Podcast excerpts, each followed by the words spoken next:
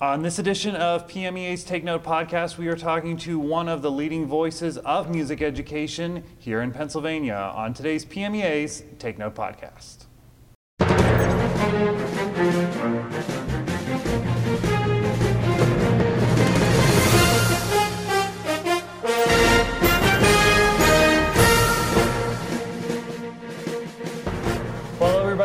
Welcome to this edition of PMEA's Take Note podcast. I'm Mark Despotakis, and we are doing another one of these on the road with real life humans. Uh, we are here in the Poconos recording this while we are at uh, the PMEA conference at the Kalahari Resort. Uh, and one of the uh, session rooms behind us. And uh, joining me, as you can see, a real life human. Turns out I've been called worse, you know. Yes, uh, so we can, we can prove it. It's not he's not just somebody on Zoom or something. That's Yeah, right, yes. that's right. Uh, Dr. Jonathan Helmick, uh, associate professor of music at Slippery Rock University and director of bands there. Mm-hmm. Yep. Pleasure to be here, Mark. Yeah, thanks for being here. Oh, This- you got this it, Is, this is great. yeah, I mean, you know, I, I look at you as kind of one of these thought leaders uh, in Pennsylvania, and really, I mean, in the nation as far as music education goes. Um, so forward thinking in the programming. Well, uh, thank you. And very particularly the, the marching band uh, at Slippery Rock. Yeah, we try to hit both areas. You Which know. is so crucial, right? And It you- is. And you do both well. Well, thank you. You're very kind. Yes, well, it's, it's very true. So, but let's uh, let, let's kind of level set for anyone out there who might not know you, which I can't believe that would exist because I mean you you become such a part of, of PMEA and the Pennsylvania music scene while you've been, you've been uh, in the state. But give us kind of the elevator speech of who you are. Sure. I mean, I'm originally from Ohio. I graduated from the University of Akron. I studied with Bob Jorgensen and, and Tucker Jolly, who are my two heroes. Um, and if anybody who's you know from that area, Bob Jorgensen was past president of the American Bandmasters Association, and he was also one of the uh, the principal euphonium player. I shouldn't say one of the, but principal euphonium player in the uh, the Army uh, Field Band. And if you're a euphonium player like I am, and you're sitting in that ensemble, it's it's a very real experience, you know. I mean, it doesn't get more real than that. Um, so he was sort of my inspiration, and while I was there, I, I studied music education. I also got a master's degree in music performance uh, on euphonium, uh, and then. I didn't quite know if I wanted to jump right into public school teaching, if I wanted to, you know, do a little bit of travel, try the, the euphonium thing a little bit. And then it was my last year in my master's degree program, and this guy by the name of Tom Fraschillo came up from the University of Southern Mississippi, and he guest conducted the ensemble. I fell in love, absolutely fell in love. He was brilliant as a conductor and as a human being, and I thought, you, you have it both. You have Right. both of those things. I want to study with you.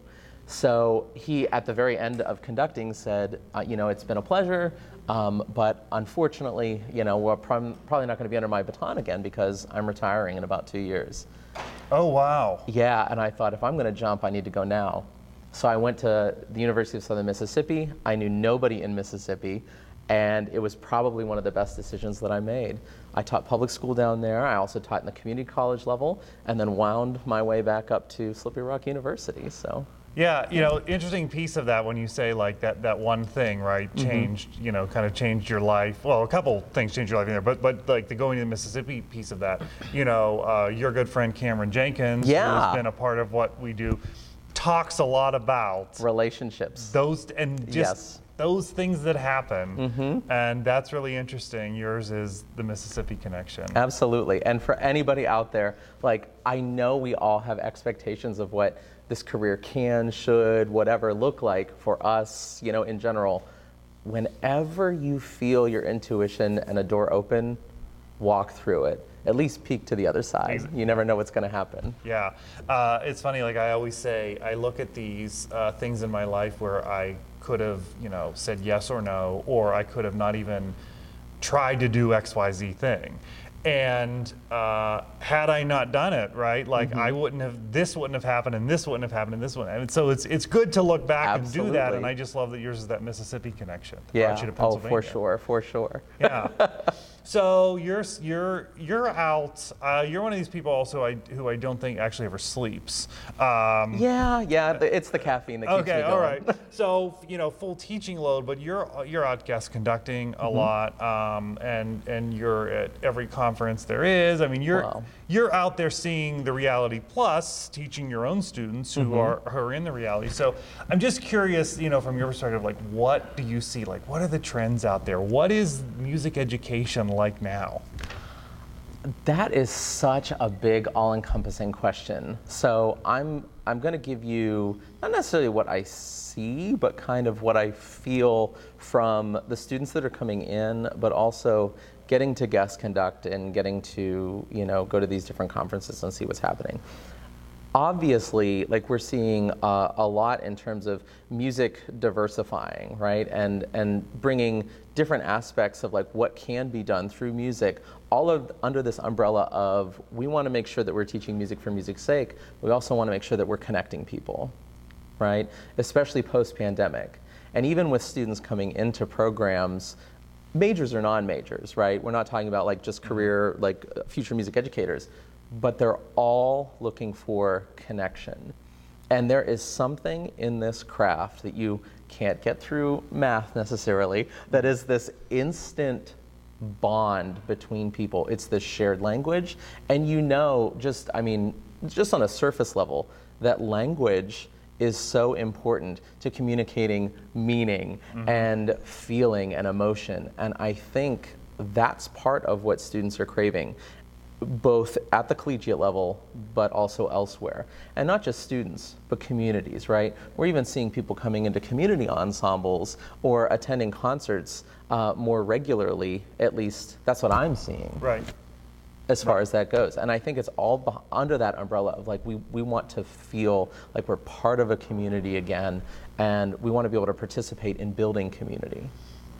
So then, what is that like then uh, at the collegiate level? Uh, because students coming into those programs are different and have different expectations.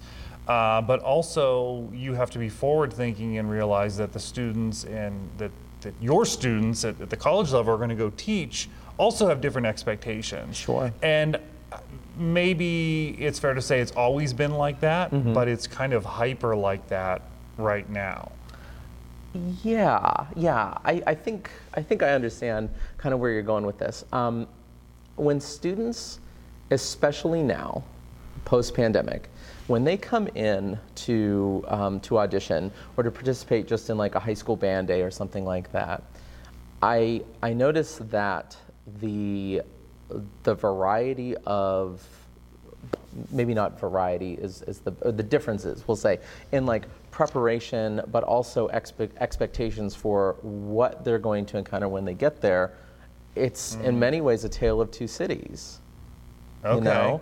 And some students are, are, are very aware they've had access in terms of you know private lessons or coaching from you know a mentor and they, they know what they're getting into and they kind of know what to expect. And then there's other students and i'm going to give a little bit of myself to this i didn't have when i was getting ready to go to college i didn't really have lessons we didn't have theory um, i didn't know i didn't know that music theory was a thing until I just kind of accidentally, uh, one of my friends had gone on to music school and she came back and we were very close. She went to uh, Youngstown State, her name was Miranda, and she sort of coached me through all of these things that I was going to have to think about.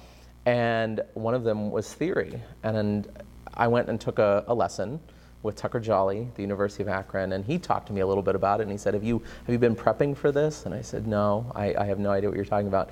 He's like, "Okay, well that's that's kind of a red flag." So on vacation, went to Barnes and Noble, right? I bought Music Theory for Dummies, and I read it like page, page after page for like the entire ride out west and back. It was our last family vacation, and and I just relate to that so much because I Yeah. didn't know, but I think that perspective of trying to break down the vulnerability with students mm-hmm. coming into college or even going out into the profession of it's okay that you don't know but i we need to start talking about what you do and don't know because i'm here to help you walk that path. I'm your flashlight but you got to turn it on. Right. you know What an incredible education philosophy that is, right? Well, thanks. I mean, I think that's, and, and, I've, I've seen that in action, not just like, you know, teaching the music piece. Obviously, Mm-hmm. that's, you know, that's your title. Sure, but sure. you do things like uh, what is appropriate professional dress Yeah. Because that might not be something the student thinks about and is prepared for and aware of. Mm-hmm. Uh, and somebody might say, well, what does that have to do with getting a, a degree, you know, that you're going to be able to go teach m- music in a K-12 school? Well, it has a lot to do with it. Absolutely. It has a lot to do with any career choice. Absolutely. But I just think that that speaks to, y- you know, you, like your way of thinking. Yeah. Well, and I never really thought about that, like to that to that level. So, like with students, with people in general, and I think the nature of what we do with music, it, it's so self-reflective. We're always like comparing ourselves to others and trying to make what we do better, um, and and it's that iterative process. But encouraging students to look outward too at what they're about to fit into or be a part of, or in some cases, shape is incredibly important. That's why I believe in, like, you know, that, you know, we took the marching band over to Ireland for the St. Patrick's Parade. I'm about to take 14 students to Italy to do a side by side concert with a band outside of Milan. And part of the reason for that is, yeah, I want them, I want them to keep engaging with music, but I want them to see how other people across mm-hmm. the world are doing this because it's that connection, it's that relationship that they're, it, it's that model of being in a new situation. And I don't know if you remember the first time you traveled internationally, but it can kind of be Yeah. yeah, a little intimidating. And once a student does it and they develop that self confidence, they can rear view mirror that, so to speak, and apply that to everything that they do. Yeah. And that's huge. Yeah, because you're, you're thinking about what is that students, the, their students that they're teaching Yes. their first experience. Yeah. Um, and I do think a lot of people don't realize that, you know, like, um, you know, you- you're a marching band guy, I'm a marching band guy. And like, I, I, I, when I started teaching marching band, one of the things that kind of was this eye opener for me was like the first time we took coach buses somewhere with that band Oh, yeah. and there were kids getting on the bus and they were just like and i was like whoa reality check like Yeah. well they never would have had a chance to be on a coach bus and then the first time you know for them like we go on a band trip that we had to fly mm-hmm. An- another reality check so and, Sure. and then that's and to your point i love that just analogy you just said the rear view mirror Yeah. because you do remember that and now think about that for future students and you're doing that on so many levels uh, and i think it's just so impressive what you're doing Well, there. thank you. Thank So let's let's totally shift topics and talk Sure. about something else that uh, is is pretty incredible that you're doing at Slippery Rock. So, um, I mean, is is the title of it the Composer Diversity Project? Is that what is it- is it titled something or? We haven't necessarily titled it yet, Okay. But that's that frames it pretty well. Okay. Yeah, and that may that might shift here pretty soon. I can give you the summary. Yeah, if you'd like. absolutely, Okay. So during the pandemic, uh, when we were completely online, right? So this was like in March to April of 2020. We were trying to think of ways like how are we going to keep the students connected, engaging with each other, engaging with music, and give them some sort of anchor in the craziness that was happening, um, but also continue their professional development, obviously. So I sent out a, a survey to the students that included a variety of topics that I was ready to lecture on and to give them activities to do, so on and so forth. We, I sent out things like Voodoo in the Wind Band, which I thought that's, you know, that's a winner. That they're obviously going to pick that. Wait, and this is something you're you're you're totally prepared to speak on this topic. Absolutely. I can give you the next 20 minutes if you'd like. that, is a future podcast That's right, because I want to hear this. But okay, go ahead. Sorry, sure. sorry. Um, uh, and then like diversity in wind band literature, the history of the wind, history and development of the wind band in the United States. The, the thing that even uh, I can't remember if it beat Voodoo in the Wind Band or if it was a really close number two was diversity in wind band literature. I thought, wow, this is awesome. Okay, let's do this.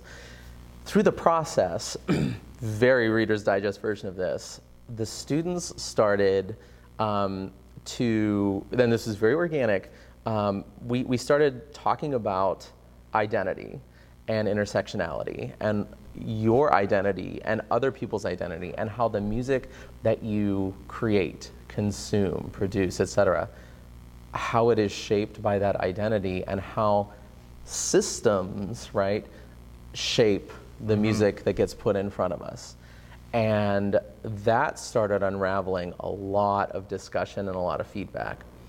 So then we fast forward to the fall, and the students, the end of the course, we do course evaluations, and they kept saying like, we want to continue this conversation, we want to keep doing this, like what can we do next? And so we devoted one day a week to um, basically taking our entire music library, thousands of pieces, we distilled it down to every unique composer that was in there, and we did a demographic study of our entire library. And we did our very best, um, it's certainly flawed, but we did our best to account for visible and invisible diversity and categorize composers so that we could start mapping out the statistics and represent it visually so that we could understand how we were being impacted by our library and how systems and history Right. impacted our like what we put on our programs. So we're getting to equitable programming practices, right? And what we found is that obviously there are, are dominant identities that are overrepresented, which no surprise. I mean, we're not surprised to find this at all. Um, and the students compared that data to the demographics of SWOPE, um, SWOPE our music, being your- yeah, our music building, our university, and the the nation. And they even started asking questions about the census and how the census could be, you know, shading what we see um, based on what we're looking for um, and what we acknowledge is out there, which I mean, that's a whole nother podcast. So this unraveled into the students wanted to be agents of change. So I pointed them in directions of like, and, and you know, structured it along the way where we wrote grants. We've received about uh, $6,000 total in grant funding. We're going to commission a composer um, from an underrepresented background that the, the students um, basically studied the literature of different composers, met these folks at Midwest, talked to them, engaged with them. Yeah, and and then we as a wind ensemble voted on the first person that we were going to pick. And that person is Matt Campbell. Um, we're super excited to have him on board for this project. And I, I there, there are times when you're doing something and you know that it's like this is what you're supposed to be doing because it's like the universe just makes it so easy, right? it's like okay, um, this this composer is so genuine. He's so he's so good with the students. He is so easy to work with, and he picked. I'm not going to announce the title, but he picked a title and a theme for the piece that frames this into the future because the students, as part of this, wanted, not required, but suggested to whoever participates in this piece, we're going to do a consortium in addition to the grant funding, but it's going to lay down a legacy fund to hopefully do this in the future. Well, now, will it be every year, every two years? I don't know. Uh, we'll see how that pans out. But it's, a, it's going to be a grade um, three to four work, about six minutes long. So it's going to be appropriate for like upper level, uh, junior high, or high school. And we're trying to get as many people on board as we can.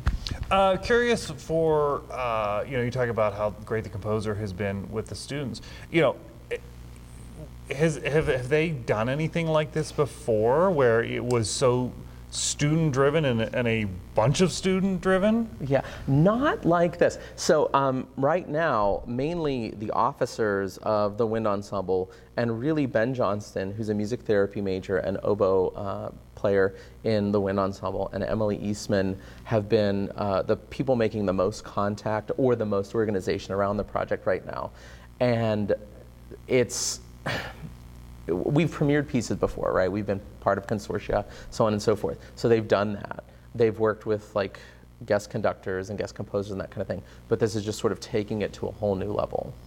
And I could not be more excited Yeah. for what's going to take place. So uh, also as part of this, you know, you analyzed the music library. Yeah. Yeah, and so it probably validated what you knew, or maybe Yeah, I mean it. Yeah, it did. I, it, we went in, and maybe maybe it was a little bit of research bias, but it, it turned out to be true, right? Like the statistics don't lie. Um, but we knew going in that this is going to be a heavily white Caucasian, you know, male library. And so now is that like we, we were making a very conscious effort? I'm sure you were probably making Yeah. an effort before that, but now even the students are aware. Yeah, yeah, Of that. absolutely, absolutely. So, uh, you know, how do you balance then how, when is you is someone if you're programming, you know, all the time and and music teachers out there are programming all the time. Sure. There are those classic pieces of wind band music Mm-hmm. that you could probably list that says every student should do this at some point. Sure, and I sure. would say that too. my- Absolutely. and maybe you're- we have some overlap, and I bet we don't have some overlap. Yeah, yeah. But many of them are from that very particular thing. you Sure. know. So when, as you're programming, I'm, the question I'm getting to is, you know, as you're programming, how do you really consider that that balance of I really want them to be exposed to uh, the whole suite? So we'll Sure, throw that out yeah, there. absolutely. Plus something from a current living composer or of an Mm-hmm. underrepresented, you know, because there's only so much time. Yeah. That that's something that we all as as conductors, as teachers, as educators, I think we're always concerning ourselves with because also the music we pick, you know, if we know that our students are not as good at this one thing, I want to make sure that I another- program another that factor, thing as part of the pedagogy, right? And we also know that we teach like we were taught.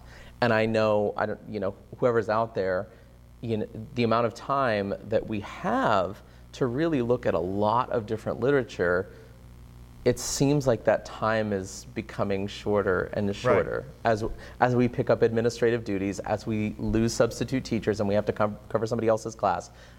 That's hard. So, I do believe that the classics, you know, the classics of tomorrow are being written today, right? So those whole suites, there's that's happening now, and I think the more we stay current, the more we listen to podcasts about wind band literature, the more that we go to these conferences, the more that we share and connect as colleagues, the better it's going to be. And the more that we look at publishing companies that are making like a conscious effort mm.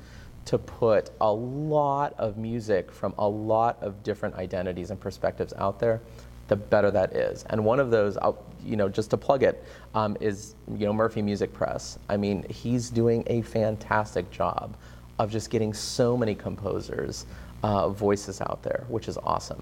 But I think, I think too, the more that we have conversations about equitable programming practices, the more that we're going to learn about all of these emerging composers, but all of these composers that have been there all along that we Right. just haven't had, I don't want to say access to, because that's not true, but that we haven't accessed. We haven't consciously gone out and accessed. So, Uh, so we've kind of talked about well, you know the what's next for this project, but uh, kind of in general um, for the the programs you oversee at Slippery Rock, what's next? What's on the horizon? oh my gosh. Well, I'm about to go, like I said before, to, to Italy. My friend Armando, Armando Saldarini, he and I went to school together at the University of Southern Mississippi. You were six degrees of Kevin Bacon.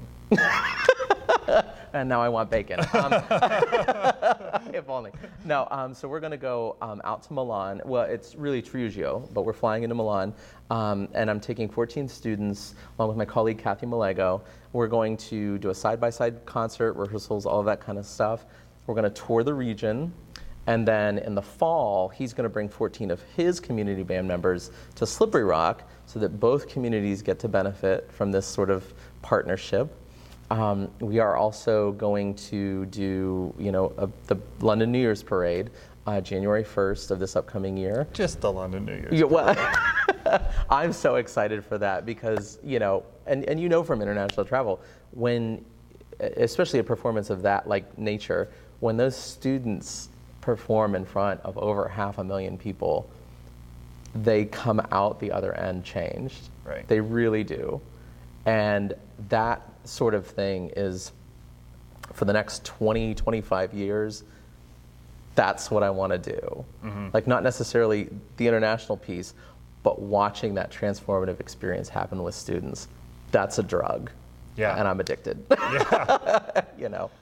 Oh, I love it. Well, you know, I always love to see what, what you guys are doing because it's always something new and innovative. Uh, you're, you. you you don't do the same thing twice, uh, and, and I love it. And your students absolutely benefit for it. Well, thank you. and, And the whole music education community does as well. So, Jonathan, thanks for joining us. Well, it's been a pleasure. Yeah. Happy and, to. and thank you all for joining us on uh, PMEA's Podcast. We want to thank our sponsor, the Grove City College Department of Music. We will see you next time.